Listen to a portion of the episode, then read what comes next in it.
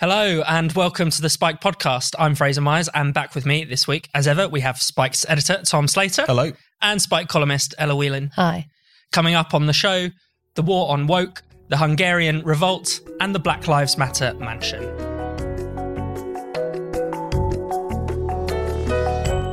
So this week, Prime Minister Boris Johnson made his clearest comments yet on the clash between women's rights and trans rights. In an interview, he said that women should be allowed to have single sex spaces separate from males. He said that women should be allowed to compete in women only sport. And he even suggested that children may not be competent to make decisions about their gender, at least without parental input. I mean, Tom, really, this is just basic common sense. But in our very strange era, this, is, this comes across as quite significant. Oh, and I think it was intended as significant as well. I mean, in the interview clip itself, he's being asked about something else entirely, partly mm. about the background to this, being asked about whether or not he's going to bring back in the ban on trans conversion therapy, that whole quagmire I'm sure we'll get into a little bit later on. And he launches into this, making these three points, as you've just set out, around Gillick competency for kids and um, gender reassignment treatments of any kind, single sex spaces, and, and biological males in women's sports and all the rest of it. So it's it's very clearly intended as a clear kind of staking out of the position mm. for the Tory party. Um, he's no doubt going to catch a lot of flack um, from his own backbenchers as much as anyone else for for doing so. Um, but it is very welcome insofar as um, what I think you're seeing staked out here is is a pretty eh, liberal, understandable way through what is being presented as a complete nightmare insofar mm. as the questions of gender identification, around the questions of um, women's rights, single sex spaces. Um, and it lays a real trap for Labour because they've been trying to stick to this line, which is really to just sort of vacillate on the particular question, to to appear to be much more on the kind of gender identity side of things, shall we say? You know, Keir Starmer not being able to say that only women have a cervix, suggesting that that's the wrong thing to say, but at the same time, feeling very nervous in really mm. properly making that argument, as we were talking about last week. Kind of sense that they don't actually necessarily believe it, probably, but still not being want clearly being keen not to upset uh, the sort of identitarian um, set on these particular issues. So I think it, you're right. It is essentially just common sense. I think it's a welcome intervention, but the fact it even needed to be made at all is telling.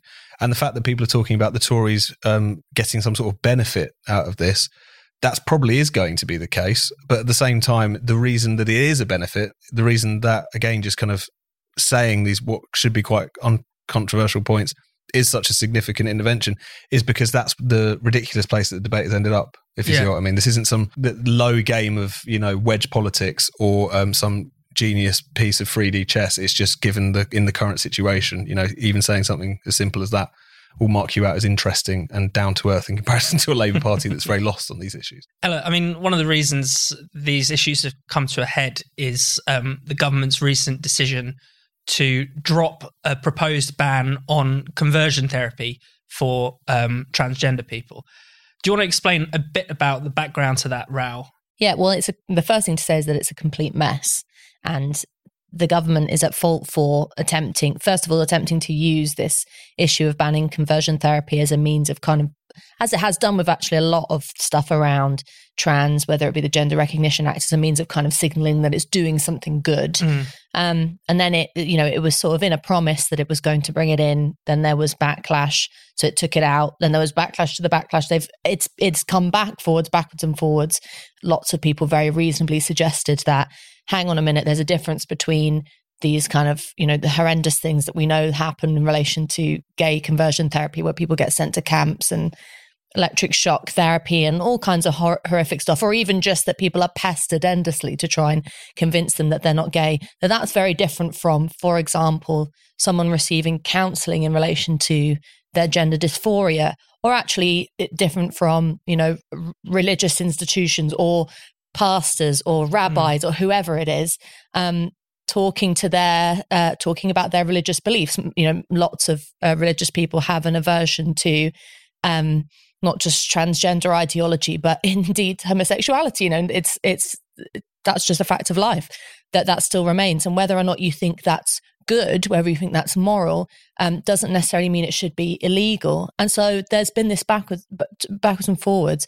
And the government has finally sort of seems to have landed on this very unsatisfactory compromise, which has really pissed off everyone about um, have banning gay conversion therapy, but leaving out the trans element of it.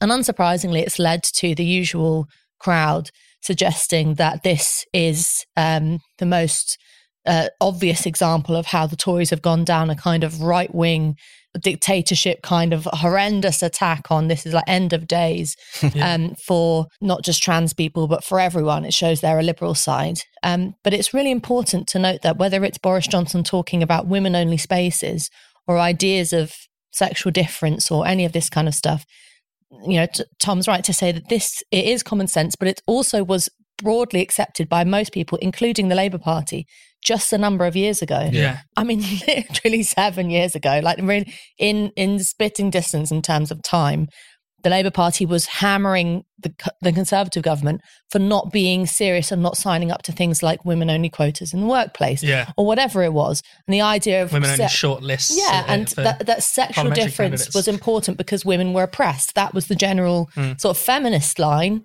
feminist lines are now out of fashion and you have to now go along with um, the kind of trans ideology line. And so it just leaves you in the kind of, well, it's a ridiculous position because as much as I don't think the Tory party has handled this conversion therapy row right, and it, you know they they should be able to differentiate between what's morally white, right and what should be legally permissible. Um, no one really has a leg to stand on in this because it's such a mess. So, Tom, I mean, is the government sort of at fault for getting into this mess in the first place? I mean, why was the government even trying to host um, an LGBT conference, you know, celebrating its achievements when it knows it actually um, is quite uneasy with some of the proposals that are coming mm. out of that lobby kind of group. Well, it's all been very confusing because, of course, even the um, rows we've been having in recent years over gender self ID and making it much easier for people to um, again identifies as a different gender to the one that they were born into. That was something which was initiated by the previous Tory administration. So mm. the Tories have never really know where they are on these issues, and because on a lot of LGB or LGBT issues, um, I think I d- I don't mean this to sound cynical, but they've often used this as a means to kind of um, do away with their nasty party image, yeah. and that's why I think that's part of the large part why they've got themselves into a right muddle on the trans issue in particular.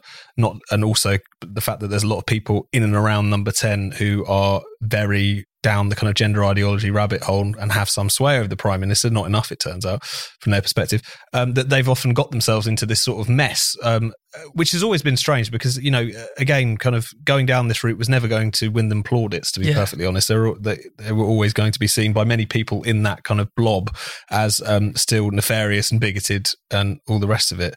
But this particular thing around conversion therapy, it's hard not to see any aspect of it as not just an attempt to sort of virtue signal most forms of gay conversion therapy that people talk about, particularly the kind of physical stuff, is already illegal. Yeah. Um, this is, you know, as you say, what they were proposing or what could have come through could have actually been a problem from the question of kind of religious freedom and all the rest of it if you get into that kind of area. And then you've got the trans part of it, which, as people have been telling the government for a very long time, is a much more complicated issue.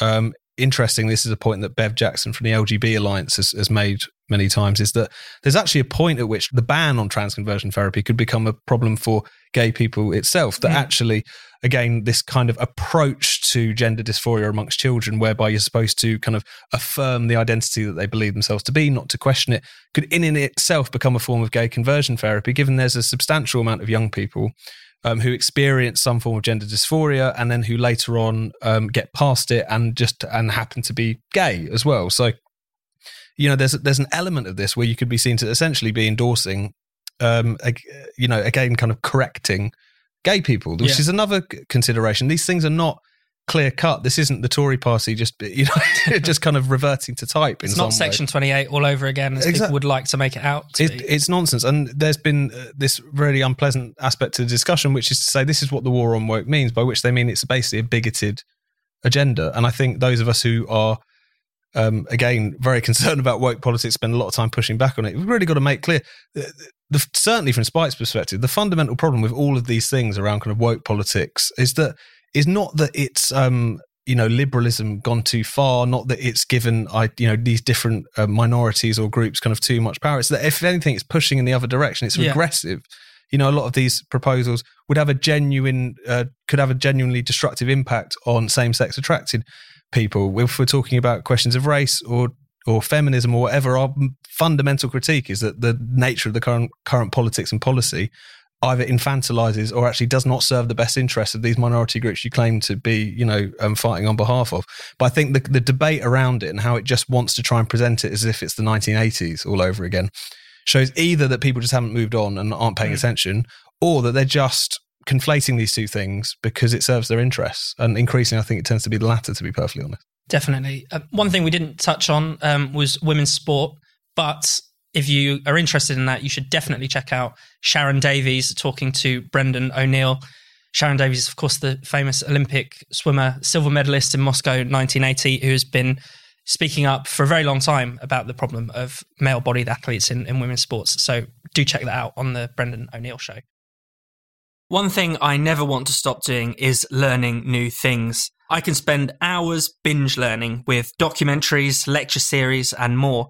So, whether I want to learn more about the history of a place in the news at the moment, or I want to try learning a new language before I go on holiday abroad, Wondrium is my favourite go to place to improve my understanding of the world.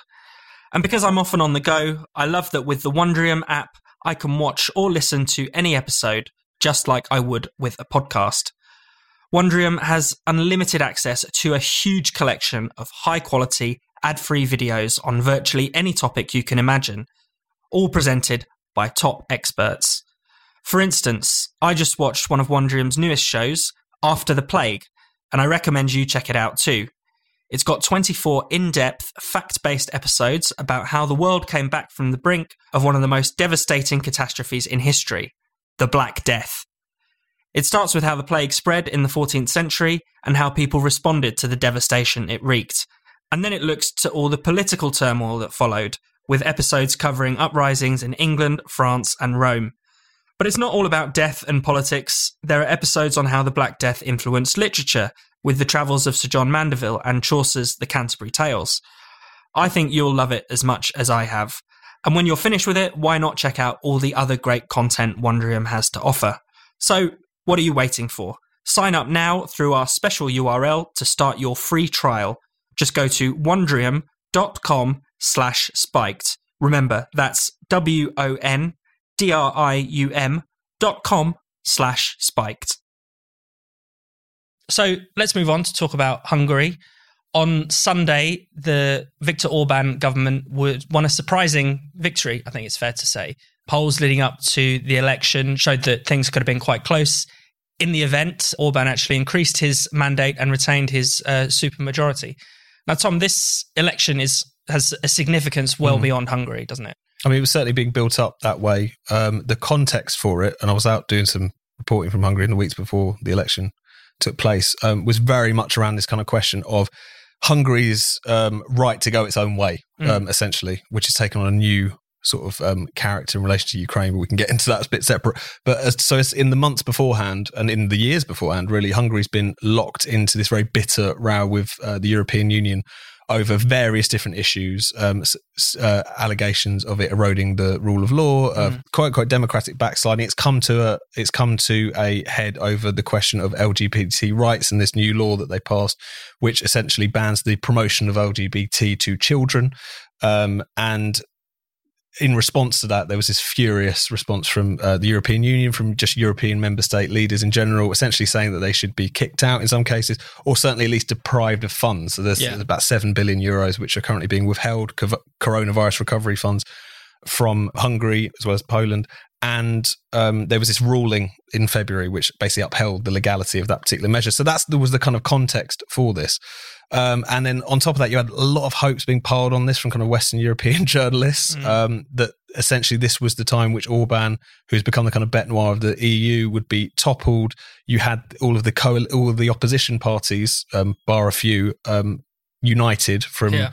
ex-fascists to ex-communists to try and topple Orban behind this um, character, this kind of um, small town mayor called Peter Márki-Zay, was kind of presenting himself as kind of you know a social conservative, but one who would play ball with the European Union. Yeah, um, and given those kind of dynamics, I think that you know the the result was seemingly always going to go Orban's way. It felt like because of the fact that you know you obviously have a population who are very sensitive to the idea that you've got an outside power trying to dictate their way of life and how they should do things, and an opposition which seemed to be a gift to that particular campaign, which was to say if we win, it will be a grand prize for the European Union, all the rest of it. So when when I was there, the sense was that you know Orban will probably cling on, but it was you know majority will probably be reduced. You won't have this super majority, but as you say, increased vote share, increased yeah. seats, still maintains that super majority. Was already the longest serving leader in the EU, and is now going into a fourth consecutive term. And I think it just really demonstrates that in in Hungary in particular, but across Europe, there is still this bottom up rejection of being pushed around by Brussels. It's yeah. not saying that the Orban government is perfect by any stretch of the imagination, uh, but at the same time, it's it was quite clear that um, the people of Hungary re- saw Brussels mm. as more of an imposition, as a kind of anti-democratic imposition, as anything Orban's been accused of, and I think the results reflect that in large part. Yeah, Ella. I mean, this is you know an ongoing kind of tension between not just the EU and um, Central and Eastern Europe, but also, you know, 10 years ago, we were talking about the the tensions between um, the EU and Southern Europe um, with Greece and Italy. Well, I mean, the voters who um, sent Orban back into office have been vindicated in terms of the response to the um, election, the electoral victory, because you know you can't uh, play this double game when at the same time that the European Union is making all the right sounds and you know waving the flag for sovereignty when it comes to talking about Ukraine mm. and you know let's face it pretending like it um you know talking using words like democracy and importance of that and pretending that it cares about that and then the minute a democratic election takes place in which the result and much like Brexit much like Trump much like lots of the things that have happened in um, the last uh, five six ten years um, they then throw their toys out of the pram. Yeah. And so if you're a Hungarian voter who's voted for Orban, you'd say, well, see, this is what I this is what I was talking about. And it's also the fact that, like you mentioned, Italy and, and Greece, what the European Union, the kind of its it's almost its flagship kind of moves at, at, in the last few years have been to kind of be financially punitive mm. um, and tie that into when countries don't do what they want, whether it's in relation to immigration, whether it's in relation to the way they manage their finances, or with Hungary, what kind of social policies they have, yeah. um, that that that the the consequences, well, we'll either charge you or we'll withhold funds, and particularly in relation to Hungary after and, and indeed with Italy after the period of the pandemic, when we know that lots of countries in Europe that aren't as well off as um, some of the kind of the big EU members have suffered, that that is going to have a real knock on effect for the way in which voters make decisions. But I mean, there's also just it, it's you know as tom says hungary is not certainly not perfect in relation to press freedom in relation to other um, you know free speech orban has proved himself to be a particularly punitive and um, untrustworthy protector of citizens rights and journalists rights and you can oppose that. But you know the, there is this sort of weird positioning of other EU members as if they are kind of paragons of virtue. You know, no one talks about like no for example, if you want to look at some of the nations' approach to women in relation to abortion, or what about France's approach to kind of religious freedom, or you know, the, there's lots of things wrong with lots of countries. I think they pick which kind of nations they want to pick on, and it's quite clear that Hungary has been a thorn in the side the European Union, not because they give that much of a crap about what kind of policies they have about LGBT, LGBT people, but because the sentiment in Hungary has been generally anti EU, despite mm. them being this kind of weird thing, despite being a member for a very long time. So it's it's quite clear what their opposition is, but there's all this kind of it's if I was a member of the LGBT community, I'd be quite pissed off because it's almost being used as a sort of stage reason yeah. to wage a different kind of a war. And finally, Tom, I mean, the we should bring in Ukraine a little bit. Yeah. Um, one of the attack lines against Orban before, and actually there's been a lot of this after the mm. election mm. too, is that he's a kind of Putin stooge, a Putin yeah. apologist. I mean, we've obviously heard that before in relation mm. to every, um, you know, anti-EU movement or or um, or character. Mm-hmm. And uh, you know, people, are, you know, within their rights to criticise the particular policy that Hungary pursued on this or anything else. But as is always the case with Hungary, the truth is so much more complicated. Now, mm. obviously, it's um, tried to maintain what it what it refers to, what the government refers to as a pragmatic relationship. They're obviously, uh, like many European countries, heavily relying on Russian fossil fuels. Also, certain deals in relation to their nuclear power plants and building new nuclear power plants are sort of reliant on Russia. And in relation to the Ukraine crisis, the line throughout from the government has been we will take uh, we will, you know, throw open the borders to Ukrainian um, refugees, but we're not going to allow, um, we're not going to send any weapons. We're not going to allow weapons to go through our territory because we don't want to be brought into a war that is not our own, mm. essentially. And there's been a pretty robust exchange of words between Zelensky and Orban in, in recent days. So there's more complexity here, but of course, this just get bracketed off as you know that Orban is the Putinist Trojan horse in Europe. Mm. And it's like this on all kinds of other things from Hungary, where it's there is plenty of things from a kind of progressive or liberal perspective that you would want to criticize the current government of Hungary about. But the problem is, is that people aren't critical or serious about those things. They're hysterical yeah. about these particular things. I mean, the phrase far right is applied to this government willy nilly when that's just fundamentally not the case. Whatever it is, it's not that you know there's a, there are genuine issues as Ella was alluding to around kind of a properly free kind of media landscape but again the issues are a bit more subtle mm. you know than are often kind of presented around kind of questions of media ownership and uh, allegations of corruption and all that sort of stuff um, and you know the covid crisis you know last in 2020 Hungary was referred to as the EU's first dictatorship when this again, um, law was passed that allowed them to rule by decree. But obviously, that happened across Europe. Yeah. Um, and it was a bad law and it was anti democratic, as all of them were.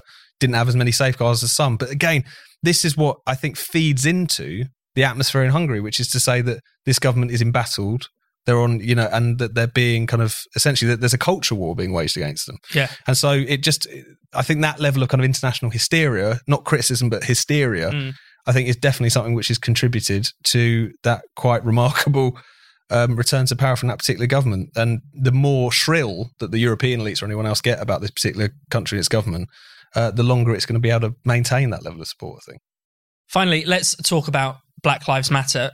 The leaders of Black Lives Matter have been accused of appropriating the donations to buy themselves a $6 million luxury mansion in California this isn't even the first time that questions have been raised about BLM's finances. I mean, last year there was a big story about Patrisse Cullors, one of the leaders who had managed to acquire a string of luxury properties, um, each worth, you know, some of them worth in the multiple millions of, of dollars. Um, Tom, I mean, this kind of story is going to sound very strange to people who have, I don't know, perhaps the mainstream view of Black Lives Matter, who think mm. that this is a grassroots movement dedicated to fighting against police racism and police violence. That's never been the full picture, has it? It's always been quite complicated for all kinds of different reasons. One of which is because is Black Lives Matter a slogan or is it an organization? Yeah. If it's an organization, which organization? So a lot of the allegations have floated around Black Lives Matter Global Network Foundation, uh, which Patrisse Cullors was until last year the CEO of and has been heavily criticized for some of her uh, particular decisions.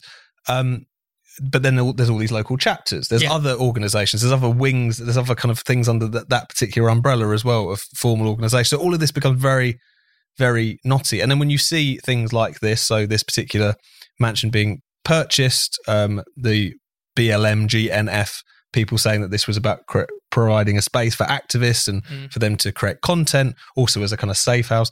But then again, there's criticism of was this the right way to spend this money? Why why is the organization being so cagey about how money has been spent? And then you saw this um, piece in New York Magazine, the Intelligencer section of the website, which has basically got its hands on some of the communications in response to their own inquiries, where they're kind of testing out whether this explanation has got holes in it versus this explanation. So we don't really know what's going on here, but it just it and of course they've strenuously pushed back against any suggestion that uh, this money has been you know spent in an improper fashion and all the rest of it. Time will tell. But at the same time, I think it just speaks to the fact that Black Lives Matter is big business. Yeah. Um, and it has been ever since it kicked very quickly after it kicked off in 2014. Been, it's been able to raise a lot of money from a lot of organizations. People have been biting their hands off to give them millions upon millions upon millions of dollars. It yeah. closed out 2020 with $60 million left over. Yeah. But again, you've seen this criticism, not just from the right wing press, as BLM founders have liked to present it, um, but actually even from their own chapters, yeah. just saying where is this money being spent? How is this actually? Where is this actually going? And why haven't we? Why isn't there at least some accountability and mm. openness?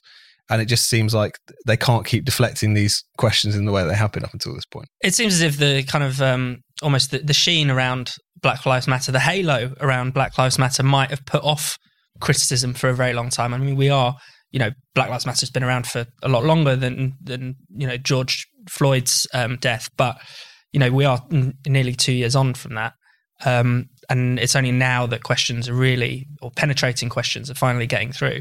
Yeah, and I, and the whole thing that ev- that most people who've been critical of Black Lives Matter all along, like us, have said that there is a difference between your average person who goes out on the street wherever it is in America or the UK with a Black Lives Matter slogan and wants to stand up against injustice or racism, which you know there's there's not much to criticize or talk about there. I mean, it's just a political action taken by an ordinary person, and as Tom says, a kind of the other side of it, which has indulged in and made its main political activity getting other big businesses to either sign up um, or to you know put a black square up or to talk about you know use the kind of um, the slogans and the rhetoric of anti-capitalism, but mm. in this very capitalist way, um, which was the kind of you know there was lot there was lots of sort of right wing panic about Black Lives Matter being anti-capitalist and Marxist and Marx, yeah, yeah, and you and it's just you just delve, just scratch the surface tiny bit, and you realize that that's um, not the case. I mean, this mansion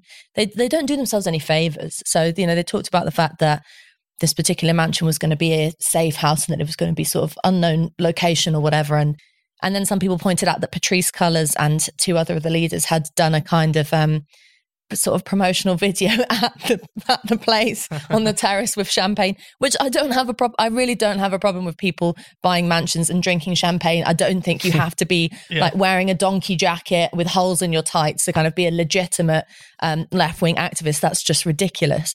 But come on, and you know the kind of things that are meant to be t- the creative enterprises that this mansion was meant to house was like ranged from poetry to music to urban agriculture and you know like it'll be very it'll be a very busy mansion as it sounds like.